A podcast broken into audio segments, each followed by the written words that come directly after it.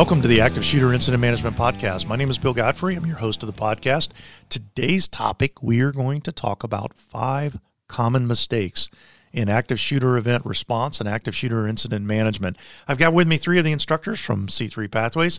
Stephen Shaw from law enforcement. Steve, thanks for coming in. Thank you for having me, Bill. Absolutely. We got Tom Billington on the fire EMS side. Tom, good to see you again. Good morning and Robert McMahon from the law enforcement side. Robert, good to see you. Good to be here again. You Thanks. doing well today? I am. All right, fantastic. Okay, so today's topic five common mistakes. And I, I'm going to take these in kind of the order of how the response goes and not necessarily which ones are the, the biggest sins, if you will.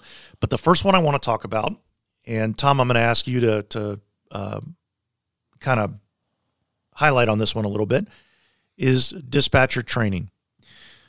Dispatchers can do a whole lot to help you in these events and can help you avoid mistakes if you provide them the training. And this is one that obviously has to be taken care of pre event.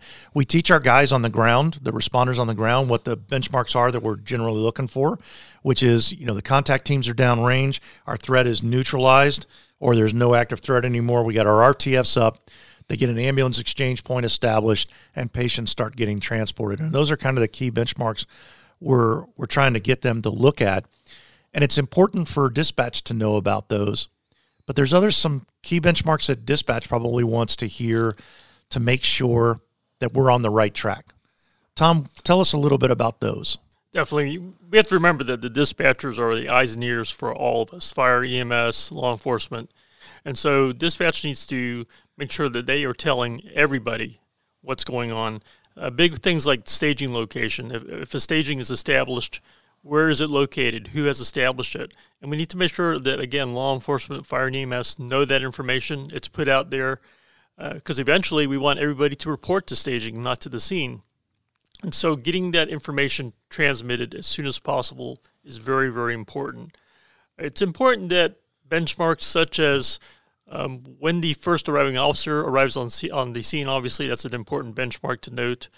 Uh, when our contact teams have entered or made contact with the uh, bad guy or bad people, uh, things like that, having those notes and benchmarks, and again, transmitting them, not just to law enforcement, to fire. The fire guys need to know also uh, that, hey, the bad guy may be down, or, or hey, um, there's shooting going on, or here's the description of a bad person. So things like that. Again, just remembering we're all in one team and sending that information uh, to both sides and continually updating it. And we also want to make sure that we have the elapsed time uh, noted and transmitted to both sides. It's important to know uh, after about 10 minutes, letting everybody know uh, total scene time 10 minutes, folks, then 15 minutes, folks, 20 minutes, folks, because many times I've been on incidents that last several hours and unless the dispatcher will remind me of how long we've been there, I kind of lose track of time. And we are dealing against not just the bad guy, but we're going against the clock, trying to save lives. So having that reminder from dispatch, that cue that so many minutes have passed, is an important part of dispatch. Yeah, Tom. You know, I um, excuse me. When I uh, was working, I uh, we had this active shooter incident management training, and I included our dispatchers in that, and I encouraged them to keep that checklist at their um, workstations so that if they weren't hearing some of those things going on, like if we didn't establish staging early on, they know we need it. I encourage them to ask, you know, where would you like staging? Where would you like the command post to help us remember to get some of those benchmark done and help drive that incident towards success? And a lot of times on scene, that stuff, those conversations are happening face to face or maybe over the phone, but they just don't make it to dispatch. And it's for it's up to the first responders to make sure they're putting that out to the dispatcher so that they know that so they can relay it to other people. So Tom, let me make sure I, I recap those ones that you hit. So we want our dispatchers to be familiar with the with the benchmarks, and as Robert said, really really important that they are empowered to know, you know, if we're five, seven minutes into the incident and nobody's said where we want staging, that, you know, probably need to ask about that. You know, if we've got a, you know, do we have a command post set up or it's not clear that we do or we don't have a location, updating information on the suspect. Um, yeah, I think that's important for the cops too, because um, you know we're we're typically dri- driven towards getting to the bad guy, but we also have uh, some rescue responsibilities in there, and being reminded that hey, we're already ten minutes into this and we haven't started getting you know RTFs downrange or, or whatever it is that um, helps rescue those um, patients, get them to the hospitals. That'll kind of help put a little gas on our pedals to accomplish some of those things that help that. Yeah, what we're looking for is all patients transported by the 20 minute mark, and that's from the 20 minute of the initiation of the incident. That's a pretty aggressive timeline, and if you start wasting minutes here and there, you're not going to hit that 20 minute mark. So that's a, I think, a really great role for for dispatches to keep that clock uh, ever present in everyone's mind. All right, so for the dispatcher training, including dispatchers in training, providing them some education on the checklist, giving them some benchmarks, empowering them to be able to say to whoever's running the scene, uh, where did you want staging set up? Um, uh, can you advise your command post location? Those uh, those kind of key things. And I think the other one, and uh, and I, I want to hit on this, is that it's really important for the law enforcement dispatcher and the fire and or EMS dispatcher, if you've got three of them, they need to coordinate that back channel stuff a lot. So as information gets updated on the law enforcement channel, it needs to get passed over to the fire EMS side and vice versa. It's entirely possible that fire might get to the area and set up a staging location. And if they do, we can shortcut one of the other issues, which is having more than one staging location. We can shortcut that by dispatchers passing that to the other discipline and kind of and kind of coordinating that. All right, so that's number one, dispatcher training. Number two, getting control of the incident early as part of that initial response. And this really involves the idea of the fifth man of getting that tact, getting somebody in that tactical position early in the first few minutes. Robert, you want to talk to us a little bit about about that?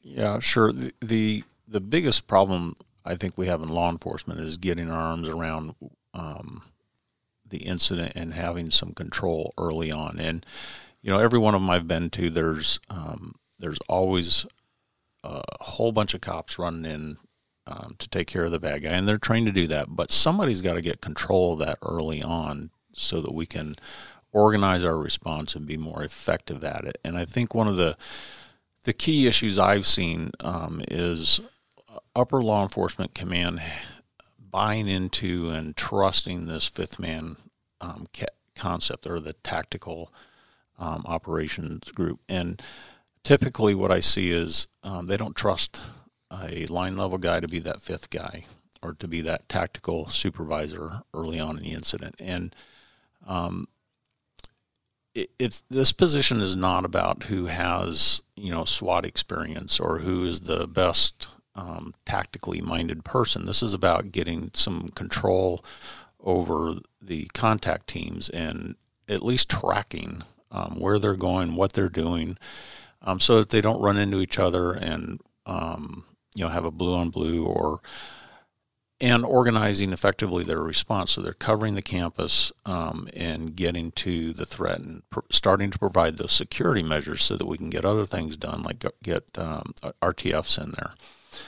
I think part of what le- lends um, itself to that problem is, unfortunately, upper law enforcement command doesn't attend a lot of these trainings, and they don't have confidence in what's being trained that, or they don't simply don't understand or don't know it. And I think if as upper level law enforcement command, if we would dedicate ourselves to this type of training so that we could understand the process and trust the process, I think it would uh, help out to um, resolve that issue.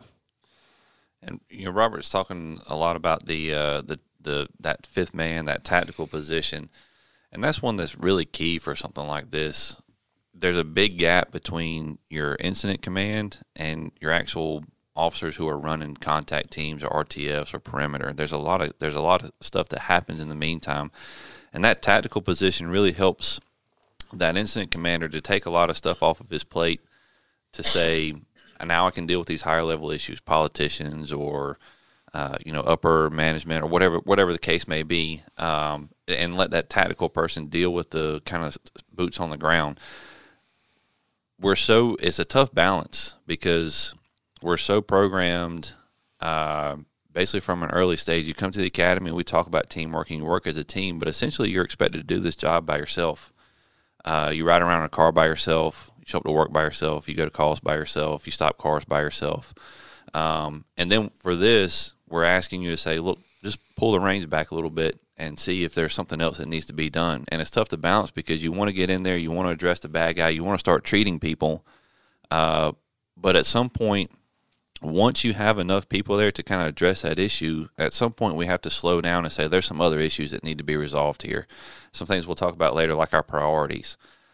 Maybe my priority, if I'm there 10 minutes into the incident, my priority might not be to go after the bad guy. My priority might be to start securing some areas so that I can start treating people. Uh, but there's got to be somebody there who's got a who's got a higher level view of what's going on in this scene to say that because it's tough for me as a responding officer to to look at this big picture and know what to do there, and it's just something that we have to work on in, in training and also in just our day to day is uh, you know incident command is not something that law enforcement does a lot of. We do it, but we just don't call it that, and so we're kind of unpracticed at it. But it, it is it's very very crucial, especially when it comes to something as complex and rapidly evolving as like an active shooter or a terrorist attack. Yeah, yeah Steve, you and I talked about this just a little bit um, uh, before the podcast, and that you know we exercise this uh, tactical concept with our SWAT teams, and you and I had similar uh, experiences with that, where you had a tactical leader that would be running different elements of that um, SWAT team. well, it's the same concept here, only we don't have the luxury of time to wait for that guy to get there. And somebody's right. got to step in and, and take charge of that early on. Right. I, think those are really, really good points. And and the, the other thing that I I don't want to let get by here is Robert, you know, you, you said it doesn't necessarily have to be the tactically minded guy in the first few minutes. We just need somebody to kind of get it organized. And and the whole point of this is saving time it's not that you can't have the first 30 officers rush in and wait for the lieutenant to show up or the sergeant to show up and begin to organize it. You can do that. Um, but it's not going to be as fast as if you organize it before you've got 30 people there. Yeah.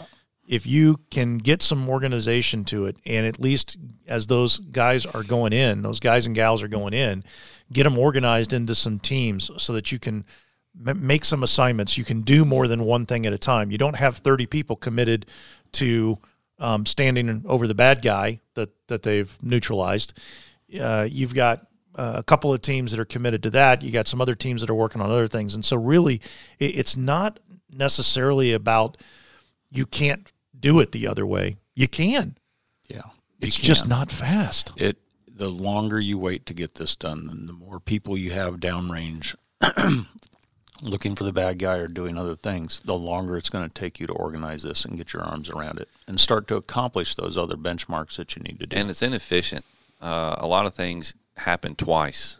Uh, a lot of areas get cleared twice that don't need to be cleared, uh, and then we're leaving other things uh, that that have not been done yet. So, like that that crowd of thirty people running around, it can do one thing very fast, but we're trying to accomplish 15, 20, 100 things during this incident, and, and they, they all need to be done. Uh, so it's just incredibly inefficient if there's nobody running all those teams. Okay, so common mistakes, we're going to rehash them. Uh, not getting our dispatchers the training they need, number one in, in our list. Number two, failing to get control of this thing early, and that's one that falls to law enforcement because they're the, the first ones in there. And then the number three item is staging. Um, either not establishing staging, having more than one staging area, waiting too late to, to establish it. Um, Tom, walk us through one of the, uh, you know, walk us through that reasons about why we need to have one staging area. And then um, Steve and Robert, I'm going to come to you guys to talk about how law enforcement can really benefit from using staging. But Tom, can you talk a little bit about why we need to have one staging area? Uh, definitely, Bill. You know, before I became involved in the active shooter realm, uh, fire rescue, we also had our own staging. And we did our own thing, and this new active shooter realm that we live in today, it isn't just fire rescue. It's fire rescue and law enforcement and other agencies together. And obviously, staging is not just a place to park It's a place to plan and to deploy resources. So it's important that we have all those resources in one staging area, meaning the law enforcement and fire and EMS folks are together. So when we go to, to set up a RTF, a rescue task force, we're all together. And we have a law enforcement person doing staging that knows the law enforcement lingo, knows the qualifications of the personnel that are at, that are at staging. And so it's a one team thing that we have to do together. Having separate stagings would add so much time and confusion to the incident. It would be terrible.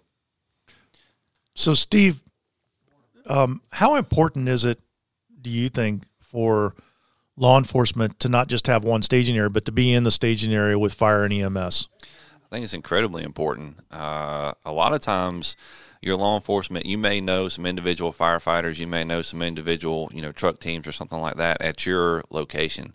But for something like this, you may have people from outside. You don't know these people. You don't know what they have. Uh, and if you're paired up on an RTF with these people, then you need to get introduced to them. You need to know that, like Tom said, we're on the same terminology. We're using the same language and all that. So it's extremely important. And then it, it even comes down to making sure that our own gear is squared away you know, it's difficult for me to pull up in my patrol car right in front of a scene and there's something going on, shots being fired or something like that.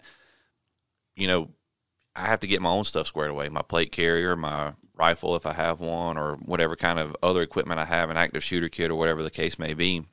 That staging area, uh, once we get into the incident a little bit, maybe not when there's shots being fired, but that'll help me get my own gear squared away so that I can deploy to that scene effectively. Yeah, you know, having uh, we we've talked a lot about RTFs in the training, and um, I've literally seen, um, and I've been to three active shooter events at schools. I've seen the medical side of RTF stood up in staging without a single cop to put with them, and there were hundreds of cops on scene, and so I think that's a, a, a, tragedy because the RTF has got to get in there and start um, providing medical treatment, advanced medical treatment, and getting people out to a hospital. But the other thing, you know, and I mentioned hundreds of cops on scene. Every one of these that I've been to, we have an overconvergence of law enforcement on these scenes, and it. I don't care who you are as fifth man, you can't control hundreds of cops um, by yourself and you can't control them after they're on scene running around doing things and they'll be in there doing things for a long long time and you won't even realize what they're doing or who's there. Excuse me. And so uh, the staging area is so incredibly important for us as law enforcement to um, embrace because it's going to help drive a su- successful incident. It's going to help take time off the clock and it's going to provide us resources to provide other functions that we need to do. Rather than try and figure out okay which 50 cops can i pull out here to go do this? You have them at staging you can make an assignment assign a supervisor to them and, and just pass that off to someone to get done. And with that overconvergence of cops like i was saying earlier those cops are mostly going to be in cars by themselves and where do cops park you know wherever they want to. That's right. right. uh, so now we have people that are bleeding out, uh, possibly, and we can't get ambulances in there to transport them out because we have police cars parked all over the place. So that staging area allows us to consolidate vehicles. Maybe if we're on RTF, we just get on a fire truck. Uh, and then we don't have to worry about all these vehicles that are everywhere. So we can open up parking, we can open up ambulances. I'm sorry, routes for ambulances, or we can open up routes for additional responders if we need to. You know, Steve and Robert, just backing up a little bit, and a big issue also with those 100 law enforcement officers is accountability. And I think staging is an important part for accountability, especially for law enforcement. Your fire rescue systems usually have good accountability systems where we can usually track down where the firefighter last was if there's a, an issue or they get lost. But if we have a lot of law enforcement officers down down in the scene and we don't know who they are or where they are, we lose accountability. God forbid one of them was is injured or killed it may take forever to find them. Staging is a good point to start having accountability of sending teams, knowing what frequencies they're going to be on, knowing where we sent them, and so we have a better way to account for them if something goes bad. I think all of this is fantastic stuff.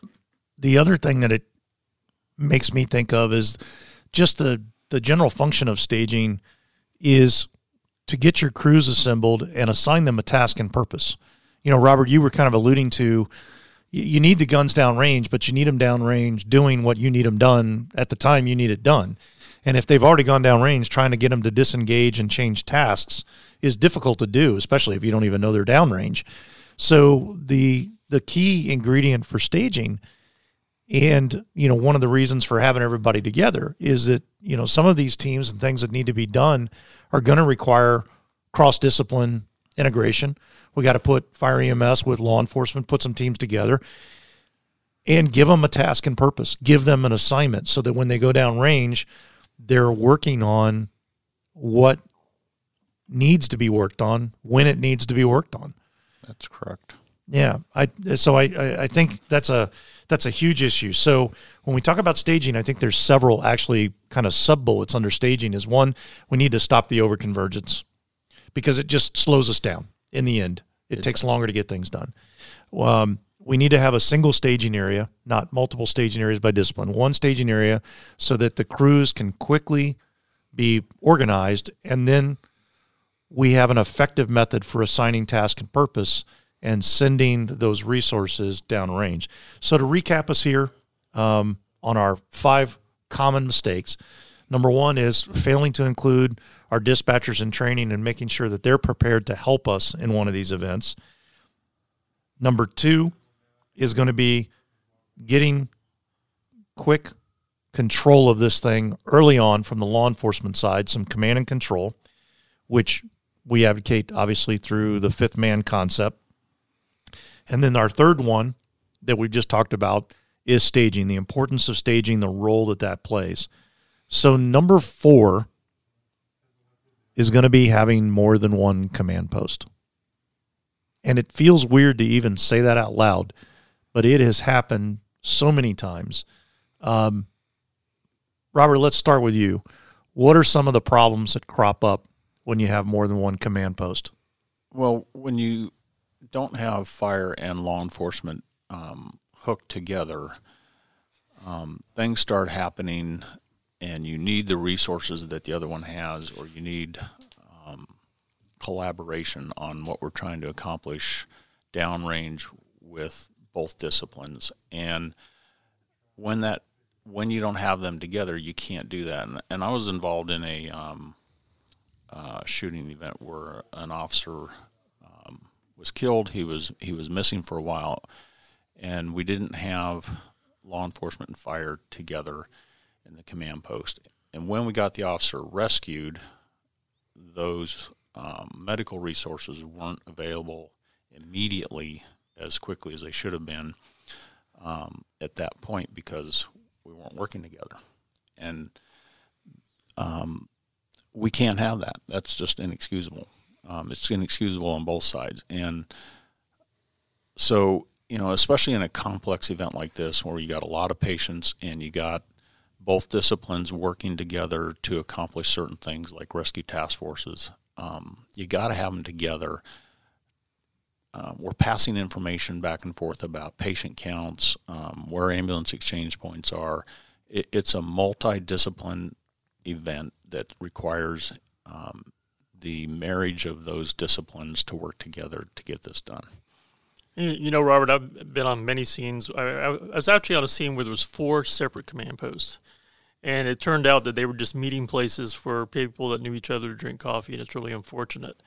And so, it's so important to get the, the folks together in the one staging or the one command post or at the command post location uh, to work together um, because that's another issue. I've been in the command post with other uh, other agencies, other fire agencies, and they were doing something opposite of what I was doing, which is my fault too. And so again, it's not just a room that's air conditioned that has coffee. It's a it's a workplace where, as a team, we need to put our heads together and come up with uh, the priorities of what we're going to do down down on the field. Um, it's just so easy to get caught in your, your silo if you're in a separate facility, but also when you're together, it's also easy to stay in your group at the corner and and uh, not work amongst each other. So it's it's important we pull these uh, issues out ahead of time and work together in these command posts. I, I, can also tell you where it works well. It really works well. I, I had a, a fire chief in Castle Rock, Colorado, Nor- Norris Kroom. I'll just shout out to him. We worked really well together. When Norris and I showed up on a scene, we knew how to work together. We had that relationship, and we developed that relationship prior to the incident, by the way. But we married ourselves at the hip, and whatever we were working, I would ask Norris what he needs, he would ask me what I need, and we had that working relationship, and it was just amazing the difference when you have that relationship and you have that uh, marriage of disciplines together. Well, the big thing is you just said his name. That says it all right there. When you know that person beforehand on a first name basis, the command post and command operation will go so much smoother.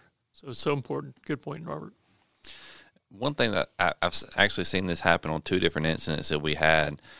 Law enforcement will set up a command post like 50 yards away from the incident and the fire are they're just not comfortable with that. Uh, and this is like a shots fired incident, not like a not something. So we have to be careful as law enforcement that when we're establishing our, our command posts that it's not right up on right up on the scene because this this happened on both of the incidents that I saw. Fire kind of pulled up, asked dispatch, "Where's the command post?" Dispatch told them. Fire gets there, looks at it, says, "No way, Jose," and they backed a block down the street and they just started running their own thing. So we had separate command posts that were trying to work together, but they just weren't in the same location. And what happens is communication becomes almost impossible. Uh, you're trying to call people on the phone or trying to call people on the radio, but there's a there's a million other things going on, and it just if you're not right there together, shoulder to shoulder, where I can just tap my fire uh, counterpart on the on the shoulder and say, "Hey, this is what we need." It, it like I said, it, it just gets almost impossible. You know, we've seen, sadly, a number of very significant, consequential uh, active shooter events where they ended up, for one reason or another, with separate command posts, whether it was uh, just the way the, the scene unfolded, the order in which it got done, and they didn't fix it. And I think that's you know one of the one of the things that you know almost ought to be a mistake of its own. Look, some of these things are going to happen. You, are going to end up with more than one staging area by accident. Okay, fine, fix it. You, you're going to end up with somebody who set up a you know the battalion chief calls up a command post because he didn't like where the law enforcement was. Okay, fine, fix it. Get into one command post. Mistakes happen. That's the nature of the beast. It's what you do with it. Don't let that go on just because you've started there doesn't mean you need to finish there. You know, we we talked about this in um, just recently in another podcast.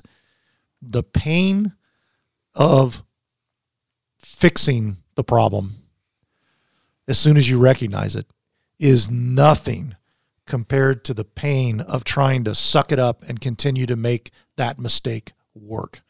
And and I think that's a, a big one that really needs to be a strong takeaway here is you need one command post for all of the reasons that everybody here just talked about. And if for whatever reason it doesn't start that way, fix it. And that's one, you know, kind of circle back to one of our other issues when we were talking about uh, getting control early with that tactical position. If I'm a law enforcement incident commander and I realize that maybe I'm in the wrong location or just uh, for whatever reason, my fire people have set up a command post in another location. It's a lot easier for me to tear myself away from that incident for five minutes to drive down the street to meet up with them if I have somebody who I trust, like Robert was saying, that's downrange that has eyes on that can kind of run that scene for the few minutes while I'm gone. Uh, so I think that's where getting control early and trusting your people and equipping them becomes super important. Like you're saying, Bill, if we if we realize we haven't it, if we realize we're making a mistake, it's a lot easier to fix when we have people who can fill those holes for us. Yeah, you know that kind of makes me wonder, um, Stephen Robert.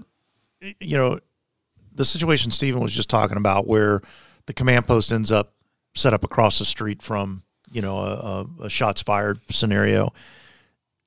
Is part of that happening because in those cases, they're not delineating the role of tactical as being separate from the role of command, and and the command post is really actually more the tactical. I think that's part of it. Uh, that's a that is a fairly it's not well it's not a new concept like robert was saying you know we use this all the time in the swat world but a lot of times when somebody starts directing traffic for lack of a better word they essentially become the de facto incident commander in, in law enforcement's mind. Uh, we have trouble delineating that there's two different things. There's kind of like a you can think of tactical as like a forward operations. We're running contact teams, whereas a command post is more of a high level, big picture, uh, controlling the uh, you know kind of a cliche term, but this thirty thousand foot view that we refer to a lot of times. The other thing I think is we in law enforcement, when it comes to things like shots fired or something like that, we have a different level of risk acceptance than fire does, and it's because we deal with it a lot more. And it would be it would be you know exactly inverse if we were dealing with like a structure fire. Firefighters are well more way more equipped uh, to deal with that and have way more knowledge and experience to deal with that. Whereas we may be, yeah, I don't want to go there. Firefighter may be telling us, oh no, it's fine. You know, look at the level of the smoke or whatever. Uh, so I think for us, we look at it and we say, well, you know, we're down the streets, probably not going to bullets are probably not going to get here.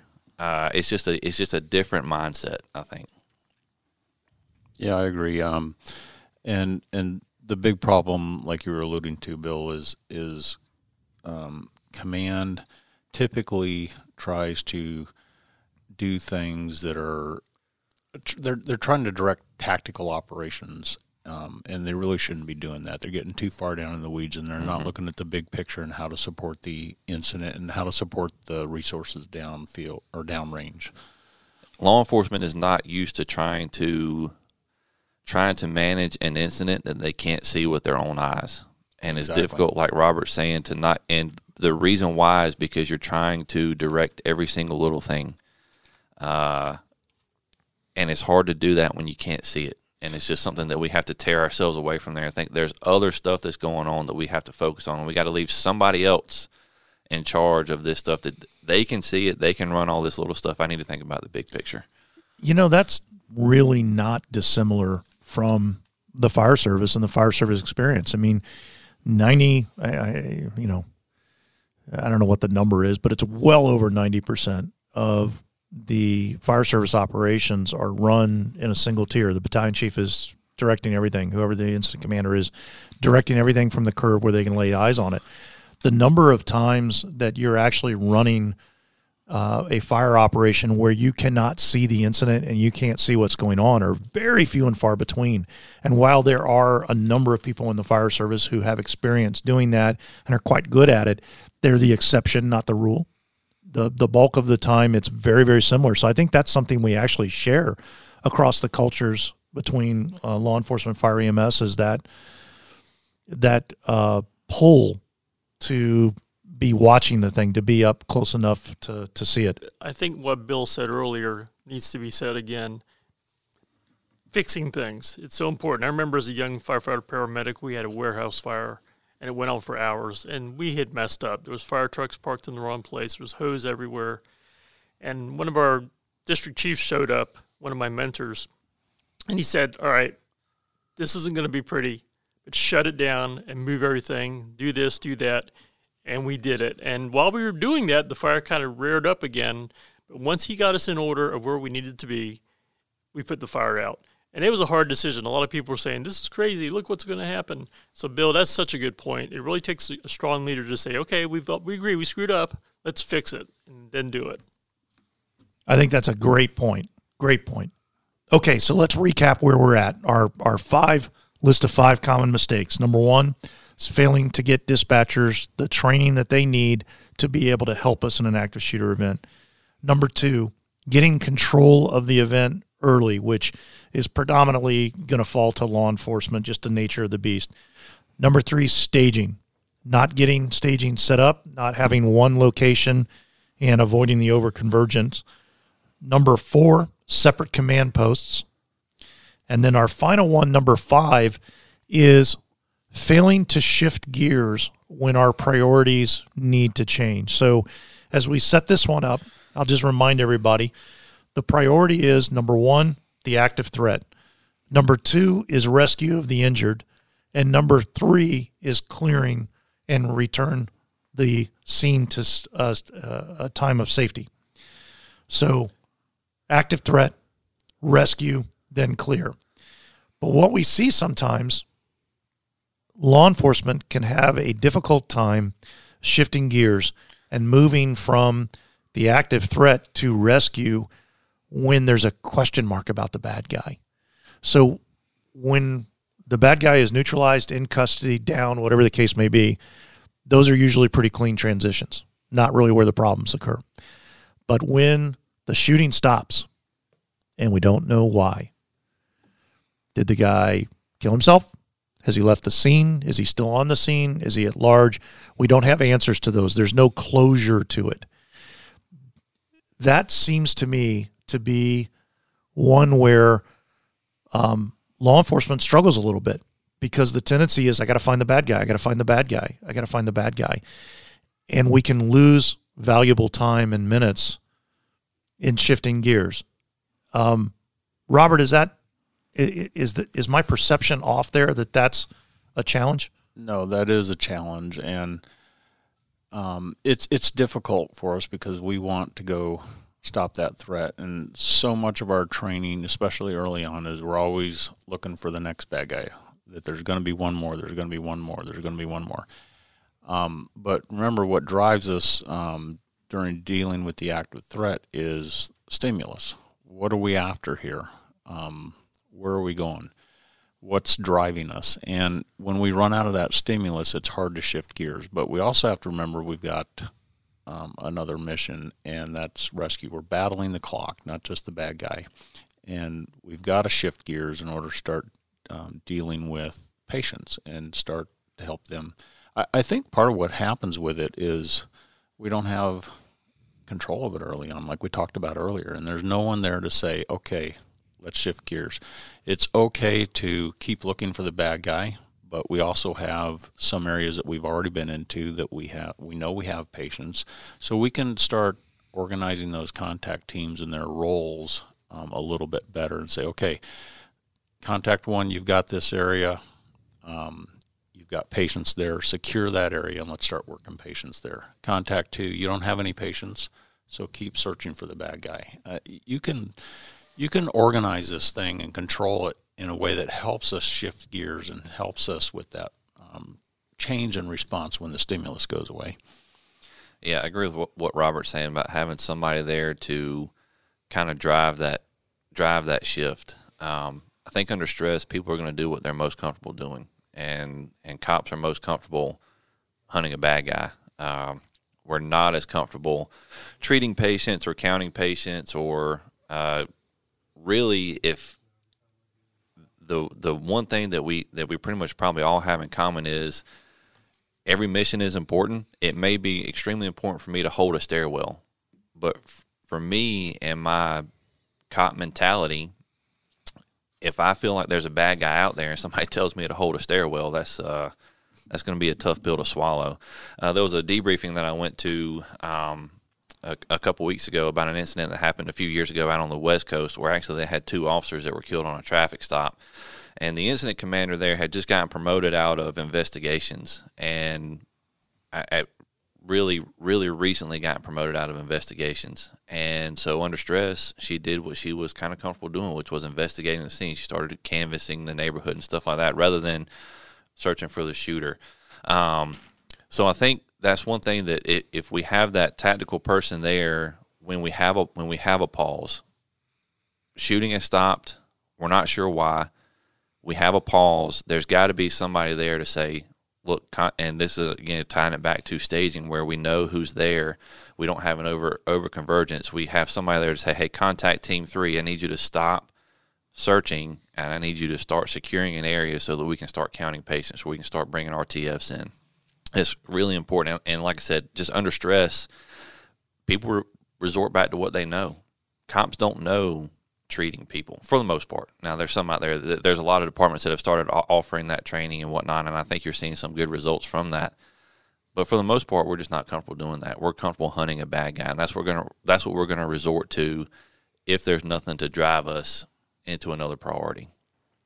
I, I think that's true. And Tom, you know, chime in here as I as I kind of say this, but from a medical side. So when you look at the statistics on the data of the active shooter, uh, these active shooter events, the median number of people shot in these things is four, two of two of which are killed. So the typical active shooter event, we're actually talking about a small number of patients. And, you know, occasionally it can go over that and occasionally it goes way over that. But those are the exceptions, not the rule. You're usually talking about a small number of patients. And I kind of feel like if if we can just get one contact team that focuses on getting the casualty collection point set up or just whatever needs to happen, whatever whatever that, that contact team stuff is that goes on, whatever they need to do to get it ready to receive the RTFs, then the RTFs can push in with their security and take care of that. I mean, Tom, do you, you see the same thing? Uh, most definitely, and I think again that comes with training. Many times in these classes, we'll I'll talk to a law enforcement officer and I'll go, "How many tourniquets do you carry?" And he goes, "He goes, well, I carry one." And I go, "What's that for?" He goes, "My partner or me." And I go, "What about somebody that's injured?" Well, no. Again, it's just training that. Well, maybe you have the opportunity to save a life, and if it's just one or two people, uh, that contact team that focuses on that can make the difference between life and death. That that one small point. Um, and again, getting the RTF in there as soon as possible we're waiting on that contact team to tell us it's safe, to tell us that yes, they have a casualty collection point. So we want to get in there soon. But the, the sooner that the contact team does that for us, again, we're cutting time off the clock. So I want to ask uh, Steve Robert. You know, one of the things that we advocate when we're when we're doing our training, and we kind of tell people this, is that hey, when you go back home and you're doing this training, make sure that your scenarios include one where the bad guy just ghosts out. The active threat is a ghost and you don't know why. To force during training people to face that and deal with that and get that muscle memory of, okay, I, I haven't had anything else go on for fill in the blank. And uh, it's it's time for us to shift gears or start thinking about doing something different. How important do you think that guys that guys that that actually is in the law enforcement training I think it's hugely important, and you know, I've conducted some of these trainings with you, and and I see um, these guys in in training really have a hard time slowing down, looking for that bad guy when that threat's gone silent, and they really want to keep looking, and um, but it's not serving the purpose. And here's the thing: if if there's if that bad guy is doing other stuff in other areas, we'll know it. We'll receive that driving force information, whether it's um, hearing the shots or um, calls, more calls to 911 yeah, coming more, in. More witnesses calling 911. We will know as soon as that starts, um, and then we can go respond to it. But in the interim, um, and and I think most events don't go that way. If the bad guy goes silent, they're they're gone. They've gone silent for a reason, and they're not usually not a threat anymore. Um, but in the interim, till we figure out where they went, we we do have patients to take care of, we, and we're against that clock. We say it over and over and over and over again in this training and the podcast. We're up against that clock, and we're about saving lives. Yeah, the the training side of it is is hugely important. Again, like I said, people revert back to what they know, and what we're what we're really talking about is the evolution of active shooter response, right? Pre 99, uh, active shooters were a SWAT problem. And then Columbine happened. And for about 10 or 15 years, it was all about pushing patrol to get in there and address the bad guy. And we got really, really good at getting in there and addressing the bad guy. Now we're seeing the evolution shift to all right, now we're addressing the bad guy, but there's all these other things that have to that have to happen. And the first thing that has to happen after addressing the bad guy is addressing all the people that the bad guys hurt. Because we talk about, you know, our our victims and our survivors having two different enemies during this event. One is the bad guy and the other one is the clock. And if the the first ones that are in there are going to be police. And so our their first medical inter- intervention a lot of times is going to be a patrol officer, and it could be just a patrol officer securing a room and getting a number to someone so that an RTF can come in. It may be like Thomas saying, having an extra tourniquet on you, maybe you know having an, an a few extra bandages or, or something like that. But but some something has to be done, some sort of medical intervention to help stop to stop that clock or to slow it down. And so I think again, like like I said, you're you're we're we're kind of participating in the evolution of the response here from SWAT to patrol, and now we're looking at the medical side. And so I think the training side of it, you have to enforce those principles. You have to enforce that that thought process that just because uh, we're not hearing shots, there's still something I can do rather than just make a room entry. I think that's a fantastic summary. So, guys, I'm going to wrap this up with just summarizing our list of the five common mistakes. Number one is failing to get dispatchers the training they need so they can help us. Number two is for law enforcement to get control early on via the fifth man or uh, some other type of method if they don't, you know, don't like that one, but get control of this thing earlier. Number three, staging one staging area to stop the overconvergence make sure we got a task and purpose to get people uh, organized. Number four, having separate command posts. Can't have that, need to fix it. And number five, failing to make sure that we include in training the training for officers to recognize when they need to shift gears from from the threat to rescue and not skipping over rescue to jump right into the clear.